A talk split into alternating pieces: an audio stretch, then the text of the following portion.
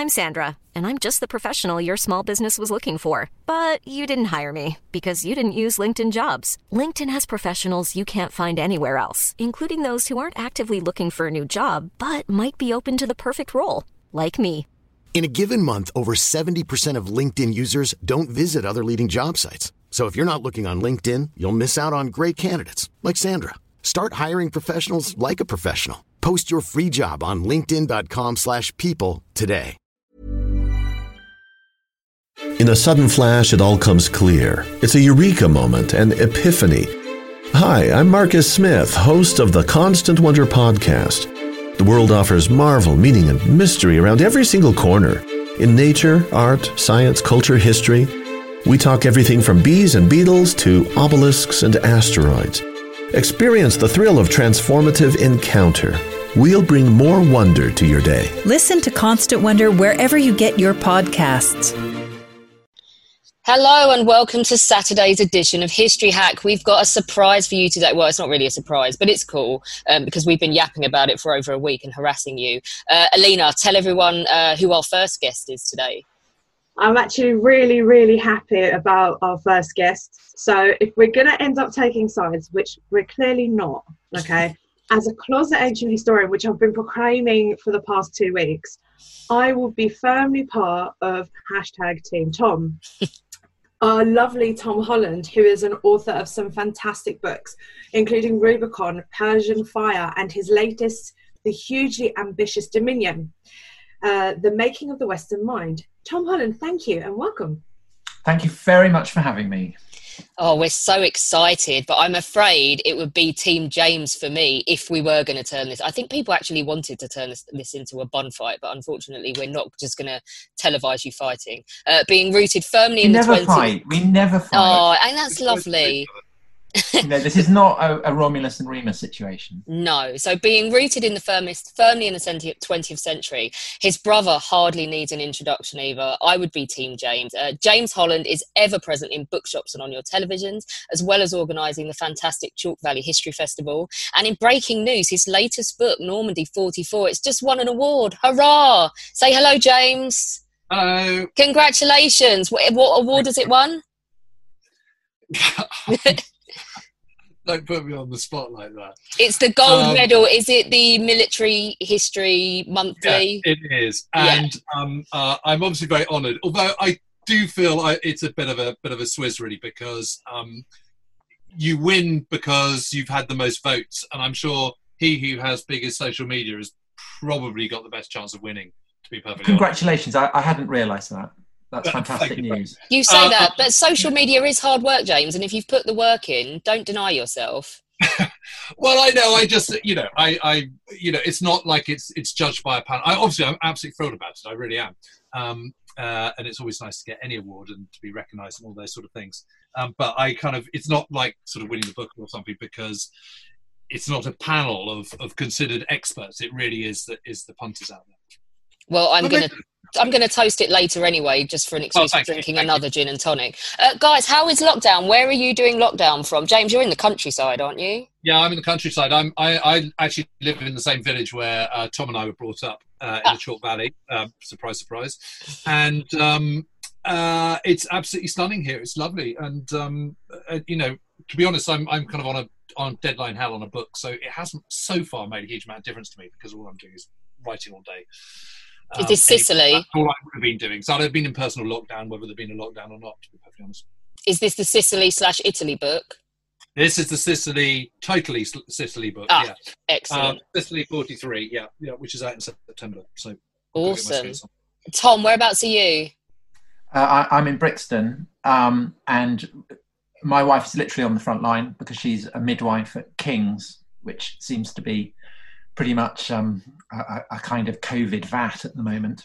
Oh, God bless Um, her. but, but but me, uh, our two, uh, my two uh, daughters um, are both studying uh, ancient languages, respectively, at university and at A level. And I'm doing a translation of Suetonius. So the three of us, it's like a kind of monastery.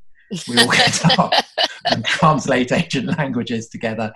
And um, a, a bit like my brother, it's um, actually, you know, obviously the, the horror of what's happening, the, the kind of grimness of not being able to go out.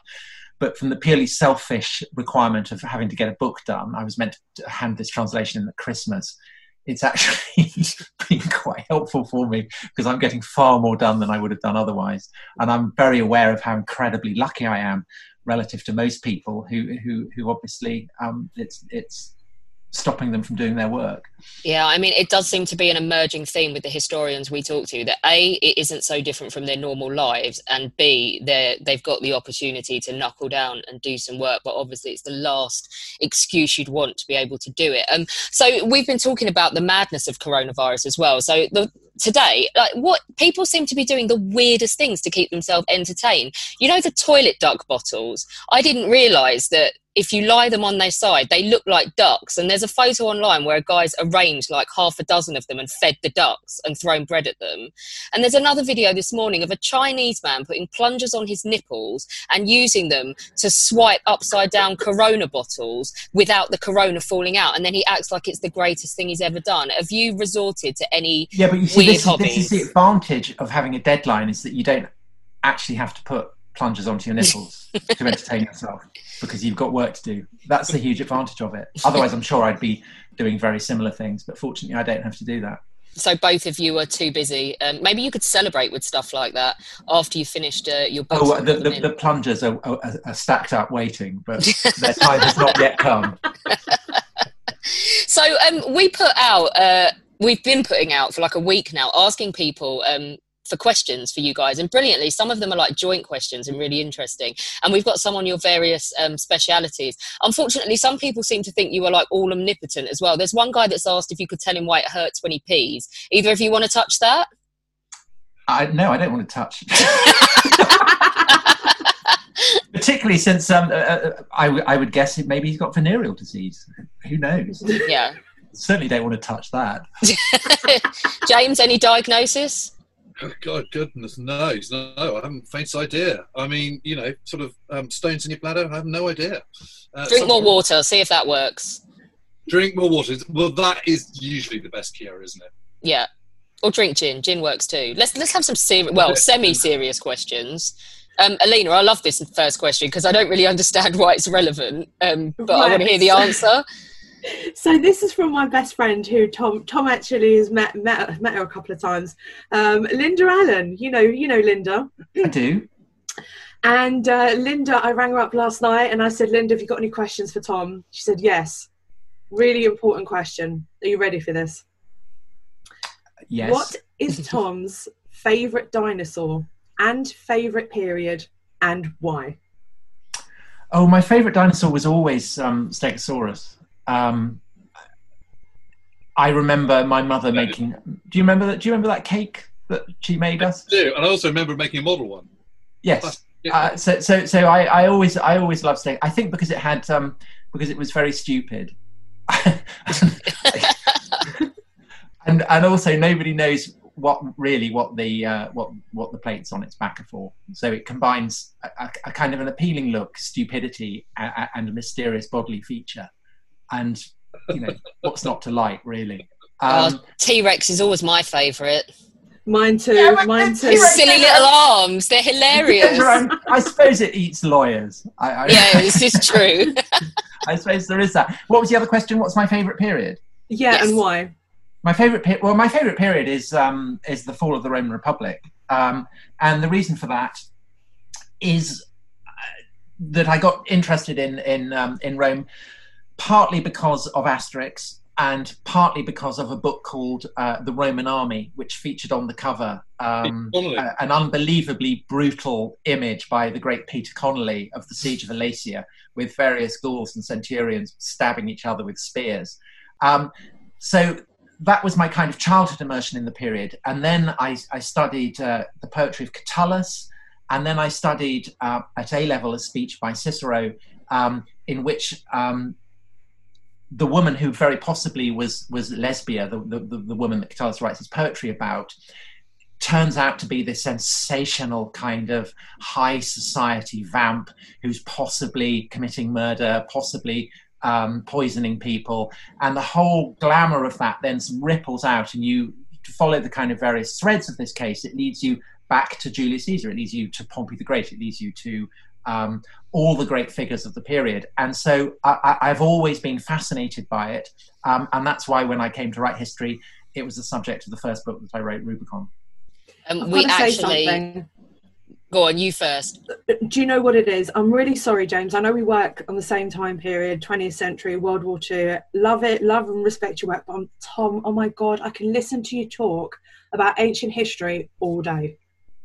Well, to be honest, I could. Wait, and um, funny enough, Peter Connolly, um, a, weird thing. I mean, we were both obsessed with these books, and uh, he also did an amazing one on the Greeks as well, and I think one on Hannibal. And They were all brilliant. They were just superbly well illustrated.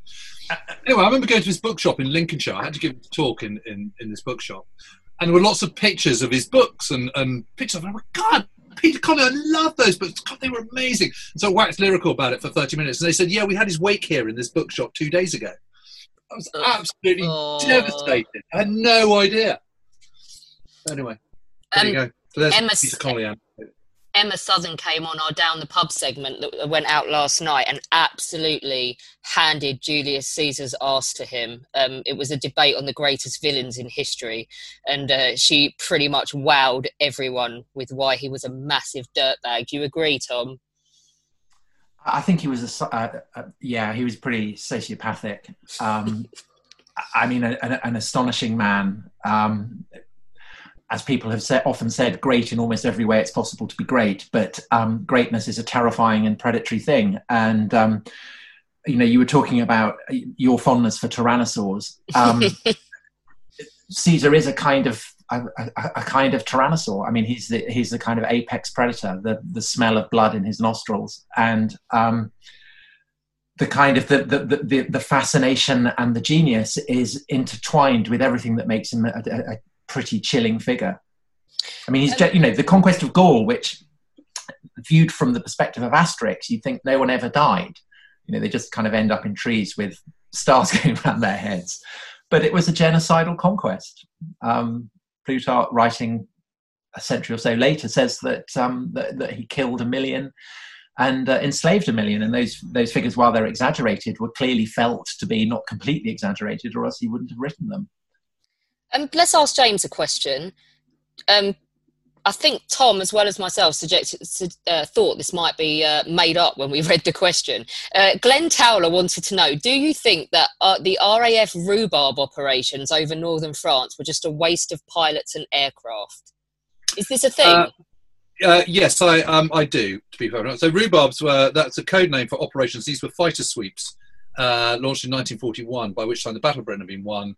Blitz had been going on, and the idea was to send over the increasing numbers of Spitfires, particularly that we had, fly them over to northern France and try and get the Luftwaffe to come, you know, take off and engage and shoot them down. That was the idea. But of course, the big failing of it was exactly the same failing that hit the Luftwaffe in 1940. Namely, that you've got to get across the channel in the first place. Once you get there, you don't have very much fuel, so your actual time in combat is very small. Um, and the other thing was that the Luftwaffe didn't really play ball except occasionally. Um, and those Spitfires, of which there were a vast number, um, there was something like 11,800 built between November 1940 and December 1941. Weren't really needed there, whereas they were desperately needed elsewhere in the war, um, not least the Middle East and particularly on Malta. Um, so they were a waste of time. Yeah, they didn't really achieve very much apart from kill lots of good pilots and um, uh, uh and lead to lots of losses of planes. So um, uh, short answer is yes, I do think I agree with you, Glenn we've got a question for Tom now because we're gonna we're gonna do a swapsy. now, actually, I want to know the answer to this as well. So, Alex from the Netherlands asks, "Whom do you consider the most intriguing emperor?" Okay, uh, well, uh, in, in, most intriguing in terms of, of the scale of achievement would, would undoubtedly be Augustus because. Um, I mean, his his his achievement is seismic. He's probably the single most significant political figure in, uh, in, in European history. He he succeeds in in patching together the Roman Empire as it's falling to pieces. He succeeds in establishing a, a, a, political system on the rubble of the collapsed republic that will endure in various evolving ways for centuries. Um, and it's it's an absolutely astonishing achievement. But on the personal level, he he kind of achieves it by dissolving his personality. And in in the fourth century, um, Julian the Apostate, another emperor, uh, describes um, Augustus as a chameleon, that he, he changes his appearance all the time. So, as a young man, he's a kind of terrorist, he's a warlord. Then he gradually emerges to become the upholder of constitutional uh, legitimacy, and he ends up the father of his country. And he, he, he is all these things and none of them. So it's very difficult to get a sense of him as a personality. So the most intriguing personality, I think, is, um, is Nero, who was clearly a, a terrible emperor, but, but amazing because he was in a way so postmodern. He was so self aware. He uh, presented himself as a kind of figure from tragedy. So when he murders his mother, far from trying to cover it up, he actually goes on the stage and plays the part of famous matricides from Greek tragedy. And almost everything that he does, he, he seems peculiarly modern because he has that very modern understanding of how image plays and um, how controlling the medium then enables you to control how you present yourself. Um, and he has this kind of uh, monstrous charisma that endures to this day. People to this day know exactly who Nero is, which is more than you can say for most emperors. He's probably more famous even than Augustus. Mm. You're, you're breaking my dog's heart right now because he's called Nero and finding out all these things. I don't know how he's going to react. Uh, is he a great musician? Does he is his howling beautiful?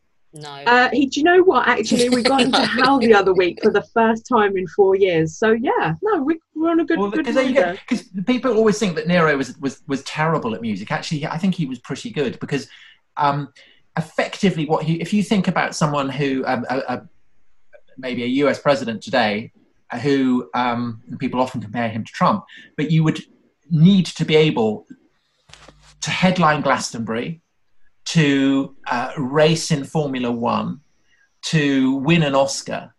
Uh, that's the level of, th- of uh, thing that, that Nero is doing. So he obviously he he, get, he can do it because he's the emperor. But you can't have been completely hopeless, or you would have been laughed off stage even if you were emperor. So I think that Nero was not nearly as bad at the lyre as people like to think. So kudos to your dog he, should, he should glory in his name. James, let's get back to World War II for you. Um, I like this one, but you have to listen all the way to the end because otherwise the answer's too easy. Which battle from World War II is the most influential in turning the tide in the war, in your opinion, not counting D Day? Well, I certainly wouldn't have um, included D Day even if we had been allowed. Oh, really? Um, no, uh, it's the Battle of the Atlantic. Without absolutely without question, it's the most important because everything because um, the, the, the, Second World War is won not because of the Eastern Front; it's won because of uh, because of the Western Allies. It is it is the German defeat in the Battle of Britain that uh, makes Hitler turn to the Soviet Union earlier than he planned, with such catastrophic um, results. It is also um, Western Allied supplies which help the Soviet Union in a crucial moment. Um, it is also really about shipping and supplies the Second World War, uh, and that involves getting across the sea. Um, and whether you want to send supplies to the Far East or whether you want to send them to um, um to Britain as a, as a, springboard for the uh, invasion of um, of Northern Europe, you've got to get through the Atlantic. Everything comes through the Atlantic. So winning that is an absolute priority, and it's something that that Britain, in the first part of the war, makes an absolute priority, both in terms of research and development and the uh, technological prowess which they uh, they apply, um, but also in terms of um, uh, resources as well. So everything flows into the Battle of the Atlantic, and actually Britain gets to a point where it's not going to lose the Battle of the Atlantic, with admittedly with Canada's help, by May 1941. Uh, and actually, the United States Navy is involved in the Battle of the Atlantic from August 1941 uh, as well. So before Pearl Harbor, which is December that year. And it's absolutely, without doubt, the most important um, uh, uh, theatre of the entire Second World War. So there you go. Good answer. Very good answer, actually. I'm sold. Joy. but it's naval, so um, yeah, I'm gonna I'm gonna move on very quickly to Tom. Sorry, James. That's right. Talking, let's talk a bit about ancient empires. Which ones do you think, or which one do you think would have survived if it played its cards right? Oh, I think. Well, I think there's a very simple answer to that because it has survived, and that's China. Oh, interesting. Wow. Did not think of that at Me all. Me neither. Well, uh, I mean, I think um, in in the West we have an automatic assumption that all empires rise and fall, and we kind of regard it as being like a law of physics that, that what goes up must come down. Um, and the reason for that is that for us, the primal example of empire is Rome, and Rome famously declines and falls. That's Yeah. what everybody knows about it. Um, and so Rome always provides, uh, you know, it's, it, it, it, right the way from um, from from Charlemagne up to uh, Mussolini and Hitler. It's always provided the archetype of of, of, of empire. Um, but for China, that's that's not the case at all. I mean, China, China essentially is an empire, as you can see to this day very clearly from its policy towards Tibet, from um, its policy towards the Uyghurs, its policy towards Taiwan.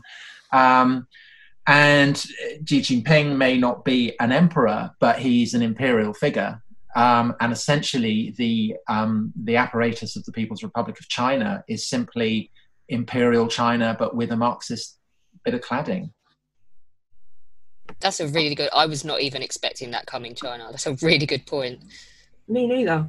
I, was- mean, I'm- you know, because because Rome, Rome, um, particularly in the West, uh, and and then of course also in the East with the with the um, the, the Arab and the Turkish conquests, was dissolved before people who ended up not thinking of themselves as Roman. Um, whereas in China, although the Chinese Empire was repeatedly conquered by barbarians, the the the, the the sheer size of China, the coherence of it as a state, um, the uh, the prestige that Chinese civilization exercised meant that um, you know the Mongols or the Manchus, when they after a century or so had basically become Chinese and got swallowed up by it. I think that should be your next book. God, yeah. The lack of Chinese would be a problem. Well, actually, that's really interesting because this next question is completely about that. I'm um I'm switching I'm switching sides, so I really do apologise, Tom. I'm now going on to hashtag Team James. So let's um the the question goes: uh, Do you think there is a lack of knowledge, understanding in history books due to authors, researchers not being able to read a certain language, German, for example, in my case, and thus having to rely too much on other people? Um, I don't think there's lack of understanding because people don't re- read languages. I think there's a lack of understanding because people just look at it through the narrow prism of their own national experience.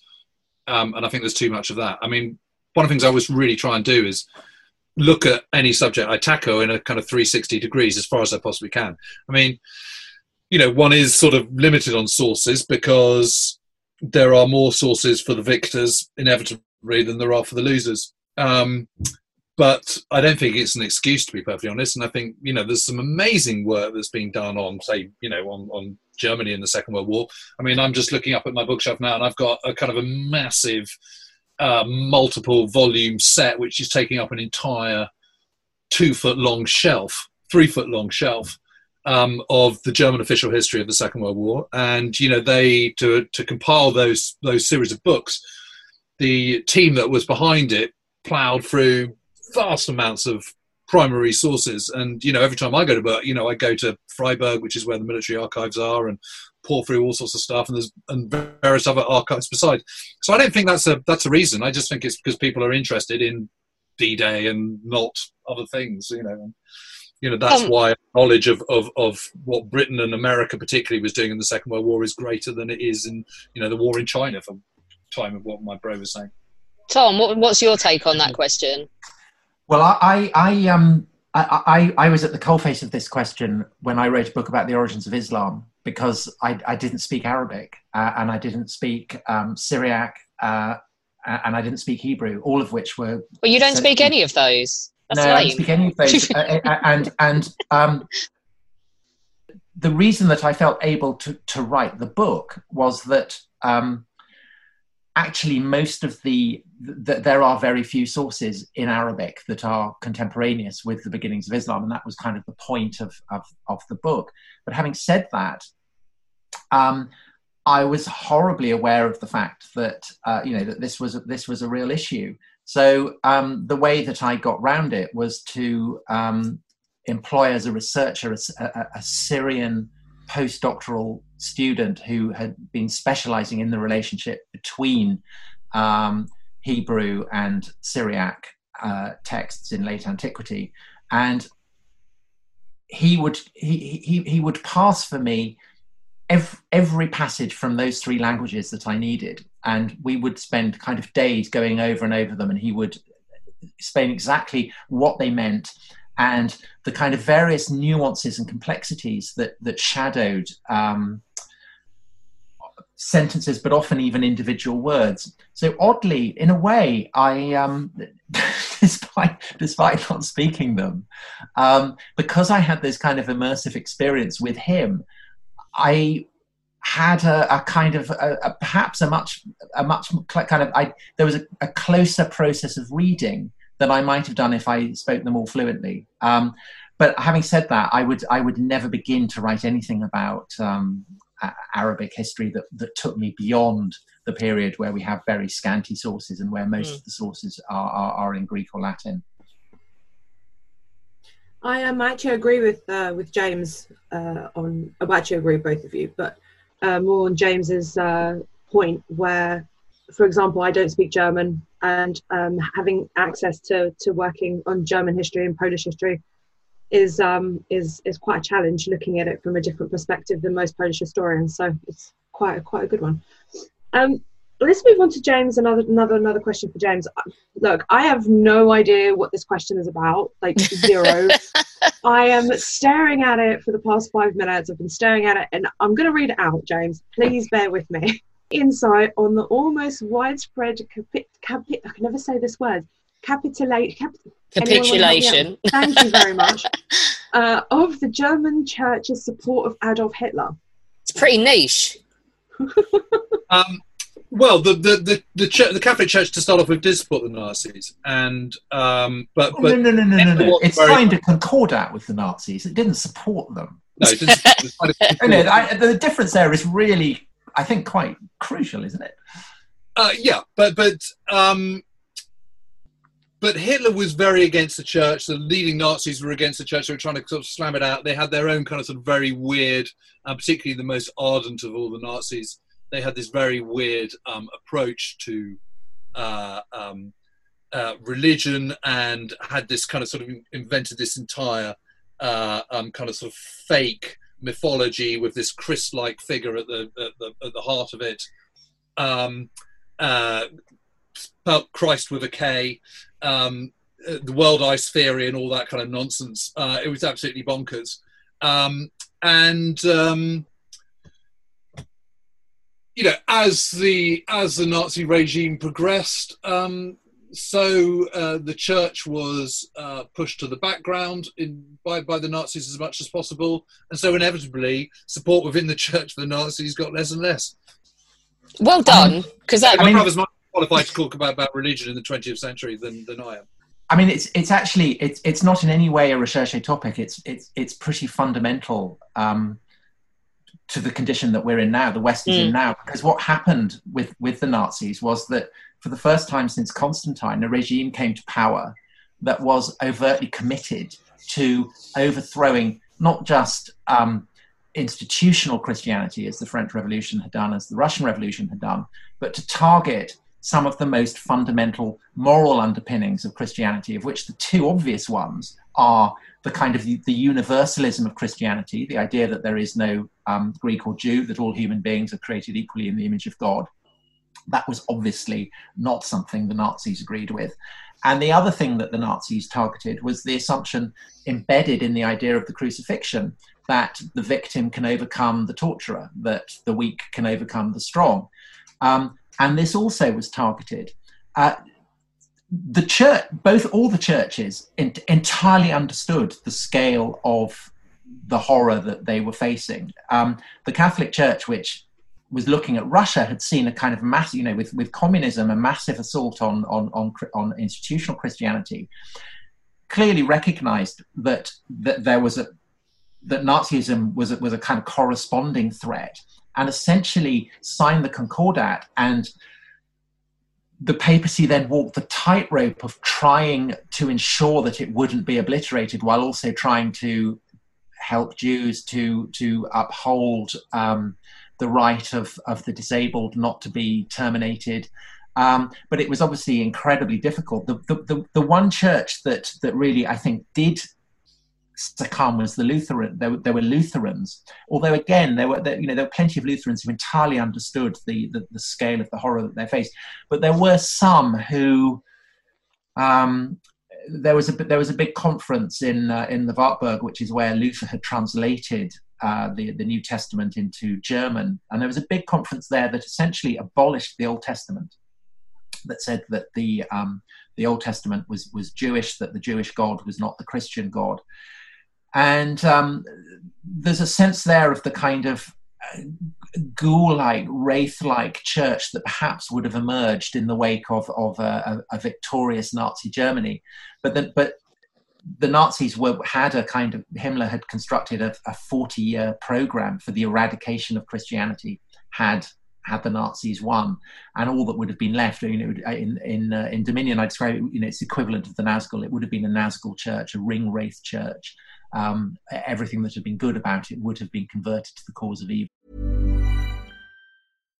If you're looking for plump lips that last, you need to know about Juvederm lip fillers. With Juvederm Volbella XC and Juvederm Ultra XC, your lip look, whether it's subtle or bold, can last up to one full year with optimal treatment and no additional maintenance. Find a licensed specialist and see if it's right for you at Juvederm.com today. That's J U V E D E R M.com. Add fullness to lips in adults over 21 with Juvederm Volbella XC or Juvederm Ultra XC. Do not use if you have severe allergies or a history of severe allergic reactions, or if you're you're allergic to lidocaine or the proteins used in Juvederm. Tell your doctor if you have a history of scarring or taking medicines that decrease the body's immune response or that can prolong bleeding. Common side effects include injection site redness, swelling, pain, tenderness, firmness, lumps, bumps, bruising, discoloration, or itching. As with all fillers, there's a rare risk of unintentional injection into a blood vessel, which can cause vision abnormalities, blindness, stroke, temporary scabs, or scarring. For full important safety information, visit juvederm.com. Burrow's furniture is built for the way you live. From ensuring easy assembly and disassembly to honoring highly requested new colors for their award-winning seating, they always have their customers in mind. Their modular seating is made out of durable materials to last and grow with you. And with Burrow, you always get fast, free shipping. Get up to 60% off during Burrow's Memorial Day sale at burrow.com slash ACAST that's burrow.com slash ACAST. burrow.com slash ACAST. That's brilliant. Um, thank you for that because we totally didn't understand the context of the question or, or why it was significant.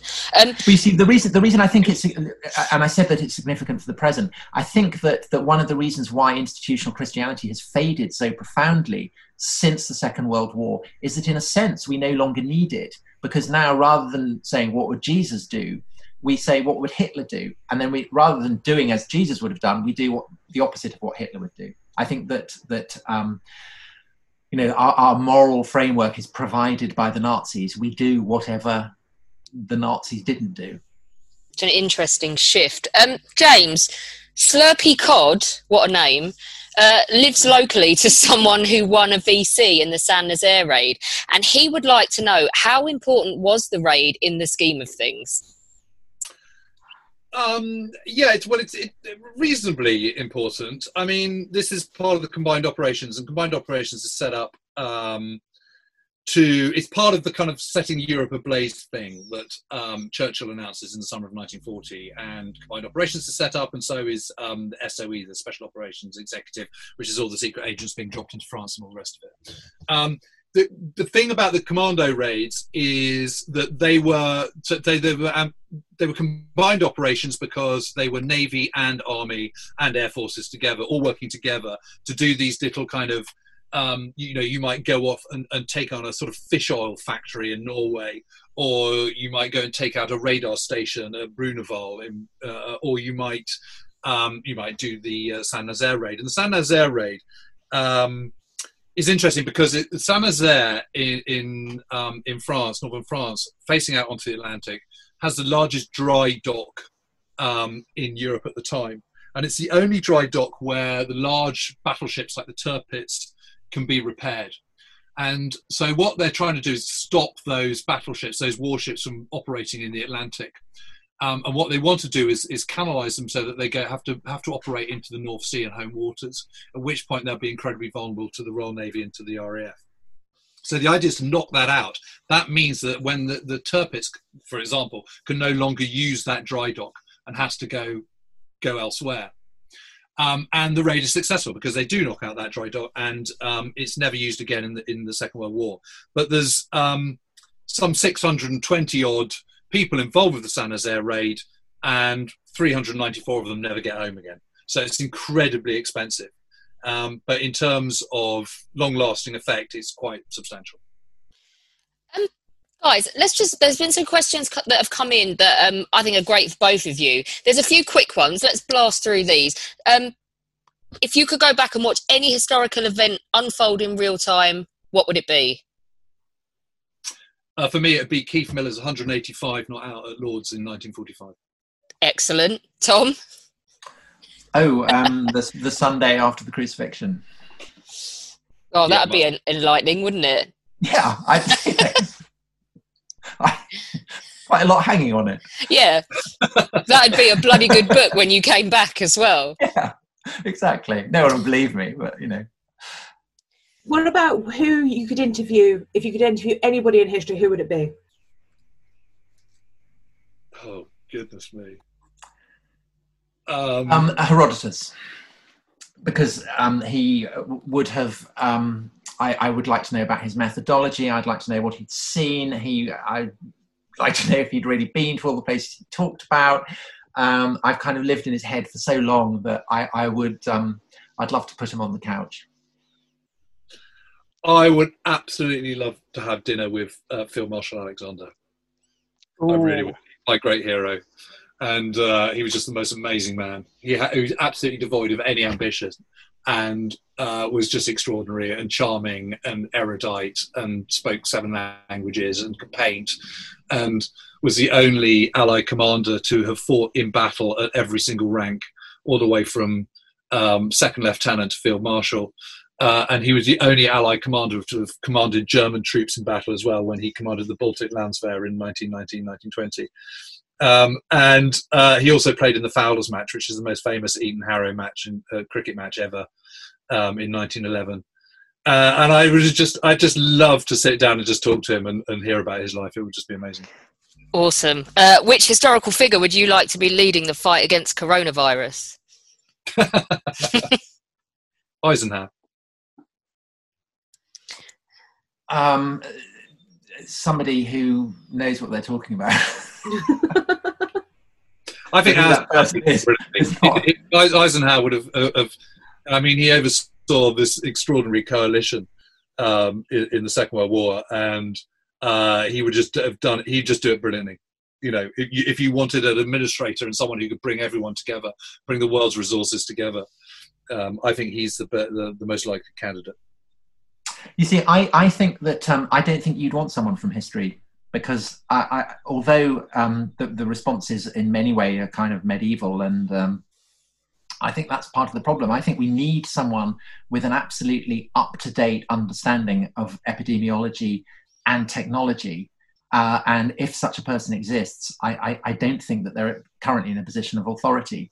Um, someone out there who's brilliant with tech and epidemiology if you're if you're listening to this you know step forward and offer your services please good point no professor levitt he seems to be on the finger on the pulse professor levitt well, we want to think that, don't we? He's, he's saying that we can, we'll, we'll be able to get out within a few weeks. So we want him to be right, but I don't think he's, that's quite the same thing. I'm definitely sticking with the person who gives the most optimistic. I know, I know. I'm only, I'm entirely rooting for people who say we'll be over by uh, by early May. please let there be a cricket season. we will live some cricket for you in a minute. I have something planned for you at the end, a couple of questions. Um, but Alina, what was the next one that came in um, from people on Twitter? This is a question that would be really great for up and coming historians. Um, and you guys can give us some great advice on this. So, how can historians learn to ask interesting questions that can challenge and inspire? And perhaps we should add that their publishers deem sellable. well, I think there, there are the thing about history, uh, unlike any um, other academic discipline, is that it's also a branch of literature. So there are there are two ways of pursuing a career in writing history, either uh, academically or um, the way that my brother and I do. So I think you have to decide um, first of all what's you know what what your market is, who are you writing for, um, what is the governing principle that determines you uh, and I think that really that is that is probably the single most important question that you can ask is is um, to be aware of the fact that that when you are, are writing history, you are also writing a kind of of literature, and that's true even of, of, of, of, academic works. But I think it's particularly true of those who, who that, that, that, are not academic. So, what is the relationship between the past and the present form that you are using to write about the past? What is the interface? Um, and I think that when you're aware of, of, of, of, that, then all kinds of interesting avenues open up. James, any tips?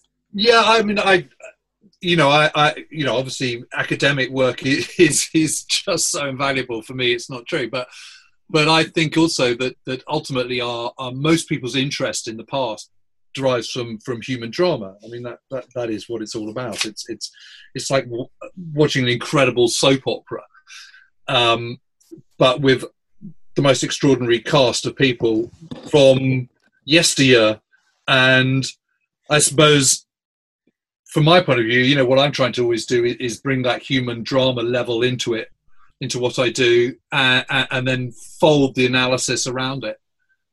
So um, from my point of view, I think I think the kind of you know for aspiring again, I agree with Bro. I mean, you know, it's it's it depends on what what form you're taking, whether you're going down the academic route or whether you're going down a kind of sort of more mass market approach. But but you know, the greatest you know some of the greatest historians are the historians that are, are most read, and most read historians again. It's all you know. If you're talking about Herodotus, for example, you know what makes his his books uh, so amazing and so wonderful is all the human stories. It's all the it's all the characters that emerge from it um, and it is ultimately storytelling, I think. And so, um, if you want people to read your book and you want people to understand about the past, you've got to make them readable, because otherwise, only a very, very small minority of people are going to be looking at it. Um, and that's one of the that's one of the, the the, issues with academic writing is that academic writing tends to be rather on the dry side. So, although it's incredibly important, um, it's not widely read. Whereas if you want to be widely read, I think you've got to kind of your focus has to be about the people. Excellent. I mean, it would be daft not to ask you both while you're here. I mean, it's fascinating that two brothers come out of one family and become historians. What's the common thread that made you both fall in love with history as kids? Well, in my case, it was definitely my bro. Uh, um, you know, Tom is two and a half years older than me, um, and uh, he was always the kind of brain box in the family. And um, like most older brothers, kind of sort of slightly kind of sort of um, bossed me around a bit, but in the nicest possible way. And we do an awful lot of kind of role play of stuff of, of, of sort of, you know, Romans and Gauls and, and, um, uh, uh, uh and Athenians and Spartans and Trojans and stuff like that. Um, and uh, I suppose really it probably came from our father, who was a, um, a, a, big history lover, and kind of fostered that onto us. And, and you know, we used to spend our holidays going to the kind of you know the castles of of northern Wales and um, going to Hadrian's Wall and and stuff like that. So, it, you know, we read those Ladybird books, and we had um, which which Bro's been tweeting about re- recently. We had this amazing history of the world book that was kind of fabulously illustrated, and we both used to sort of pore over that. And I used to, I mean, I I, I used to kind of slightly copycat my brother. So so Tom led the way with the love of history, and I kind of sort of followed. So I mean. If it wasn't for Tom, there's absolutely no way I'd be sitting here, kind of, you know, slaving over a book deadline. I mean, absolutely no question about it. I just wouldn't even have occurred to me. So, um, but we, you know, history was just very much a part of our, our upbringing. You know, it was just absolutely our number one interest, I think. We grew we grew up in a part of the world that was uh, uh, history was was omnipresent. I mean, we we grew up outside Salisbury, so we had obviously the, the cathedral there. We had Stonehenge. We had um, hill forts, uh, Roman remains, uh, medieval remains, um, Tudor, Stuart, Georgia. I mean, we had beautiful Queen Queen Anne House, where Cecil Beaton lived um, in the village where we grew up. John Aubrey, um, the great uh, 17th century chronicler, lived in our village. So there was a definite sense that, in a way, um, history was something vivid and real all around us. And I just, you know, on, on a personal level, right from my various youngest years, always felt vaguely that the past had been more interesting than the present. Um, and, and that goes back to, to an interest that predated my interest in, in history, and it's one that you, you touched on with the very first question, which was, was dinosaurs. And I remember going up the, the lane that led up from the back of our house and looking around at a, a load of, of um, sheep.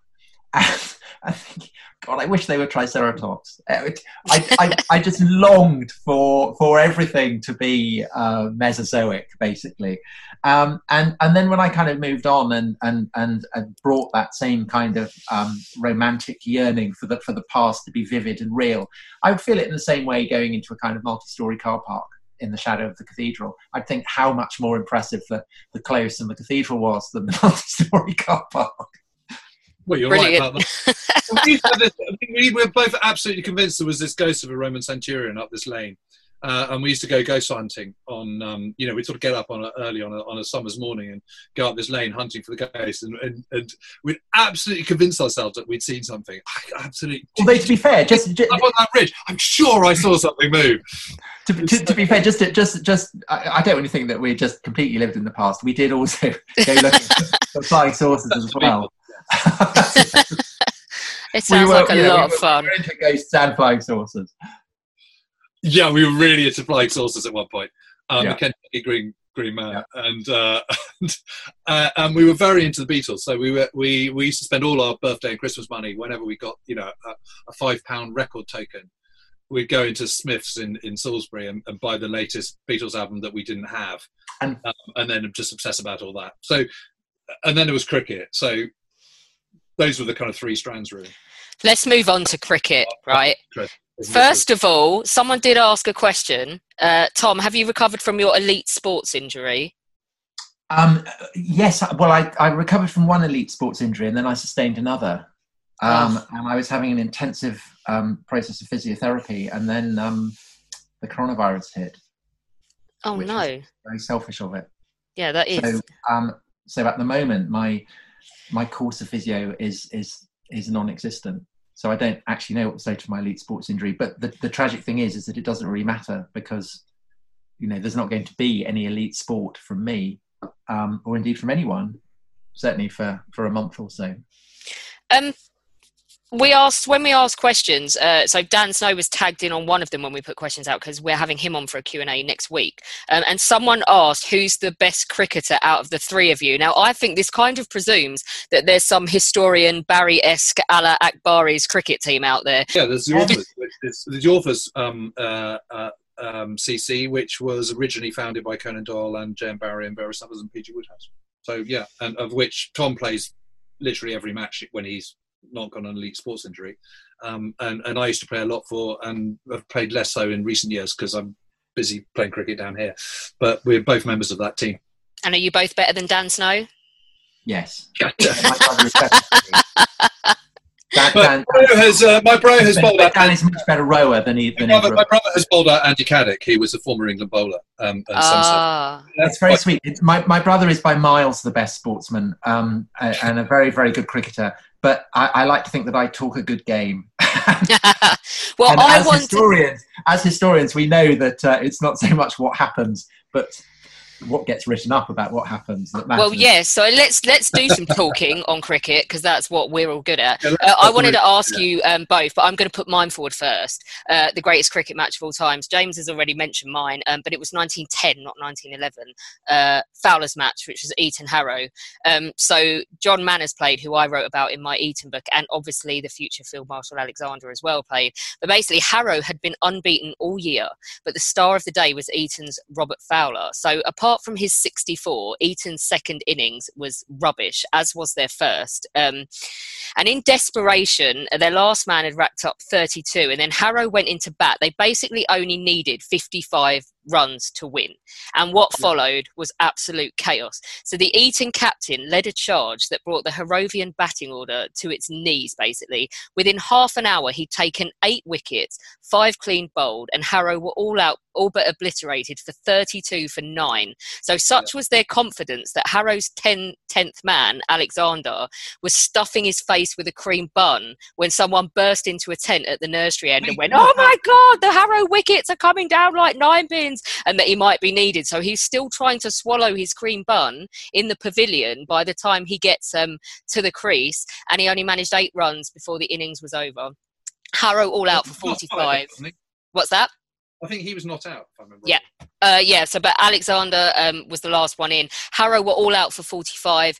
Eton won by nine runs. Fowler was a national celebrity in an instant. Such was the acclaim that fan mail addressed to Fowler's mother, London, was getting to the lady. That's how much came in afterwards. So that's my nomination for greatest cricket match of all time. What about you guys? Well, I, I, I would have loved to have seen um, Hedley Ver- Verity bowling out Australia in 1938. I really would uh, at Lords. Um, I'd have loved to have seen that. I don't know whether it's the greatest cricket match. I mean, there's so many. You know, Lakers, Lakers 19. That would have been pretty good, I think. Um, but yeah, that, that Keith Miller match. So that was um, that was Dominions against uh, an, a Dominion side against uh, an England side. All of them were, I think, all of them were Test cricketers in various states of, of, of ill health or good health, um, having come out of prison war camps and you know the war over and all the rest of it. But I think it would have been a, an amazing thing to see because, of course, there hadn't been anything like it throughout the Second World War.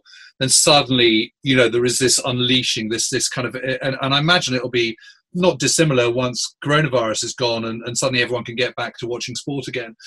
You know, that kind of sort of pure joy that that something that has been stopped has been started again and to see that hitting that free hitting you know he hit something like seven i think he hit six sixes in that matches which it, which in those days where bats weren't as powerful as they are today was quite going some and, and he hits one six which actually hits the pavilion roof and is um, it, it bounces and probably would have gone over the pavilion roof had it not fallen in a hole in the roof caused by some bomb damage Tom? Well, uh, I, obviously there are all kinds of matches where amazing individual feats have have, have lit them up, um, and the, there are all kinds of matches where um, you know the final result comes down to the last over or the last wicket or the last run or whatever. Um, but I think I think the requirement the mo- is to say what wh- which match, if somebody wrote it as a, as a fictional account, Mm, would you think was the most implausible? Yeah. So in you say there's no way that could happen. I mean, they're just con- you know concatenation of increasingly implausible ratchetings up of the tension. And I actually think that that in those terms, the um, the World Cup final last summer is, oh yeah yeah, yeah. is pretty unbeatable because they they they had it on the um, on BBC News website this morning, cheering people up by putting up you know great great sporting occasions. I watched watched it, and you just it's just you would if you, if that had been written up, you would not believe it. You would not believe No, I it. agree with that. I agree with that. That's a really, really good point. I just I just think that that that I think that has to go down as as as the kind of the the most improbable cricket match of all time. Bearing in mind what it was, the stakes, the venue, the occasion, and yeah, as I say, the just the, the, the kind of ratcheting up of wholly implausible developments. So I, I very conventionally and very boringly go for that. And I'm aware that I kind of run the risk of you know the the lists of the greatest albums of all time, and it's always the one number one is the most recent one. So I may be guilty of that. but I think it will stand. I think I think that match will stand the test of time as just a wholly improbable, flukish, weird. You wouldn't believe it if it was written in a story kind of match. Brilliant. Um, I'm going to be cheeky here. Uh, James, tell us why we should buy Tom's latest book, Dominion. Uh, because it's immensely rich in every single regard. You you finish that and you read that and you you feel you know an awful lot more about our past, why we are where we are in the world at the moment. Um, it is full of the most extraordinary uh, anecdotes, some disgusting, some very funny. Um, loads of tidbits of stuff that I just never knew, and it really, really gets you thinking. I thought it was a profoundly fantastic book. Agreed. Tom, why should people buy Normandy 44 and be really excited, possibly about Sicily? Either one. um, bec- because most um, as far as I can tell, most books about the war operate on separate levels. So um, some will focus on the, the, the, the, minute by minute, the hour by hour, the day by day fighting, the tactical level. Um, and some will focus on the, the, the, the strategic level. Um, occasionally you'll get books that, that combine those two levels, but what you almost never get is books that combine those two levels with a third level, which is the logistical dimension, the, the dimension that recognizes that people can't fight and strategies can't be conducted unless you can actually get the hardware and the man, the manpower to certain places at certain times. And um, D-Day, as all my brother's books do, fuses those three dimensions in a way that no one else has really done. And to, to be honest, the, the real fascination of it for me is it's it's not the stuff that I kind of already know. I mean, you kind of already know the story of D-Day, but what I did not know is the the way in which it completely hung on dimensions of logistics that my brother has spent his entire career bringing out. Um, and to pull the camera out, the, the, the, the, books of my brothers that I think will will really endure and change the, the, the way that people understand about the war. Are, are, are the, the three volumes he's done the first two the third is in, in the pipeline um, the, the war in the west. Because what that does is to demonstrate that the sense that that britain in particular was a kind of dad's army shambles could not be further from the truth and that in fact relative to Nazi Germany, it's it's um in purely in terms of war, it's it's it's Britain that's the killing machine. It's Britain that um, is much much better at killing the enemy than the Germans are, which is kind of stands on the head everything that I thought I'd known. And um, I, I think that the, you know that these books will have a, re- a really enduring impact on the way that, that that everyone comes to understand the war which and, and, you know the second world war is basically i mean it's the topic that everyone it's really really difficult to have yeah. a new angle on it. Definitely. Oh cheers bro. Oh you really like each other. It's great. Uh, the, there's one other thing that's really annoying about about about uh, coronavirus is that the week after next we were due to be doing a 150 mile walk from eastbourne to stonehenge in protest of the stonehenge tunnel and now we can't we, oh, mention like, that because we're following them on Twitter. Give them yeah, a plug. It, it, it's we were going to set off um, Easter Monday, um, walk all the way to Stonehenge um, along the South Downs Way, uh, over long prehistoric trails. Uh, and there would have been a hint of Chaucer as well, going on, on pilgrimage in April. Um, I was so looking forward to it. Um, but as soon as it's so determined to try and raise the the, the, the, the, the profile of the campaign against this um, monstrous attempt by the government to desecrate our most significant prehistoric landscape, to, to drive this kind of great gash of tarmac and concrete through what is a World Heritage Site. Um, and it looks like we won't we won't be able to do that. I mean, the only the only positive is I I hope that um, that with with the impact of uh, the, the, the government's attempt to hold the economy up um, at the moment. Maybe there won't be enough money for this terrible scheme to go ahead. But um, there's a Stonehenge Alliance thing on Twitter, isn't there? How can people get involved the, if they're mortified? So, yeah. the, sorry, the president of it. Um, and uh, if you're not following it, yes, please go out there and follow um, Save Stonehenge. But we're still going to do our walk, aren't we, Brad? Yes, we are. When when we get out, when we get out from lockdown, And after you've played cricket. uh, we might Yeah. combine it. So, ladies and gentlemen, before we go, I actually have a request from Tom for Tom. My dad is one of your biggest fans. Uh, he's unfortunately down with a severe infection, and he really was desperate to ask you a question. He couldn't ask the question because, unfortunately, he's got a high temperature, and he's in no state to give you something coherent. So, I was really hoping you could like say hi to him and cheer him up a little bit while he's stuck in bed uh, at home. Absolutely. Uh, you know, at a time when when when so many people are suffering, it's terrible to hear that. And and all I can say is, you know, wishing you the the, the very best. Um, come through this. Um, the weather outside is is gorgeous. Spring is coming. Summer is coming. Um, there is hope. There is an end to all this misery. Um, there will be light at the end of the tunnel. Um, and uh, I hope that um, we will get to meet at some point, um, and then we can look back at this and think how awful it was, and, and now we're out of it, and, and, and the dark memory will just make us appreciate the, uh, the the present that we've arrived at all the more. So, wishing you all the very, very best. Thank, Thank you so much, Tom. Uh, we must also um, send our love to Paul, who is uh, in hospital with horrifically low oxygen stats at the moment. Um, we're sending you all our love, uh, Molly's dad, and we're hoping you get better soon. Um, keep fighting, and we love you to bits. Um, and also, Tom, uh, we always seem to be on the phone recording down the pub at eight o'clock on a Thursday, but this is for your wife. A little applause from me and Alina. Oh, thank you. Oh, I'll tell her for all the NHS people out there, good luck, Mrs. Holland, and thank you for everything you're doing, guys. Thank you so much for joining us. This has been so interesting on you, both on like a personal level, the hearing about what inspired you both, and hearing about both your topics and both your latest projects as well. Thanks very much for your time. Thank you for having Thank us.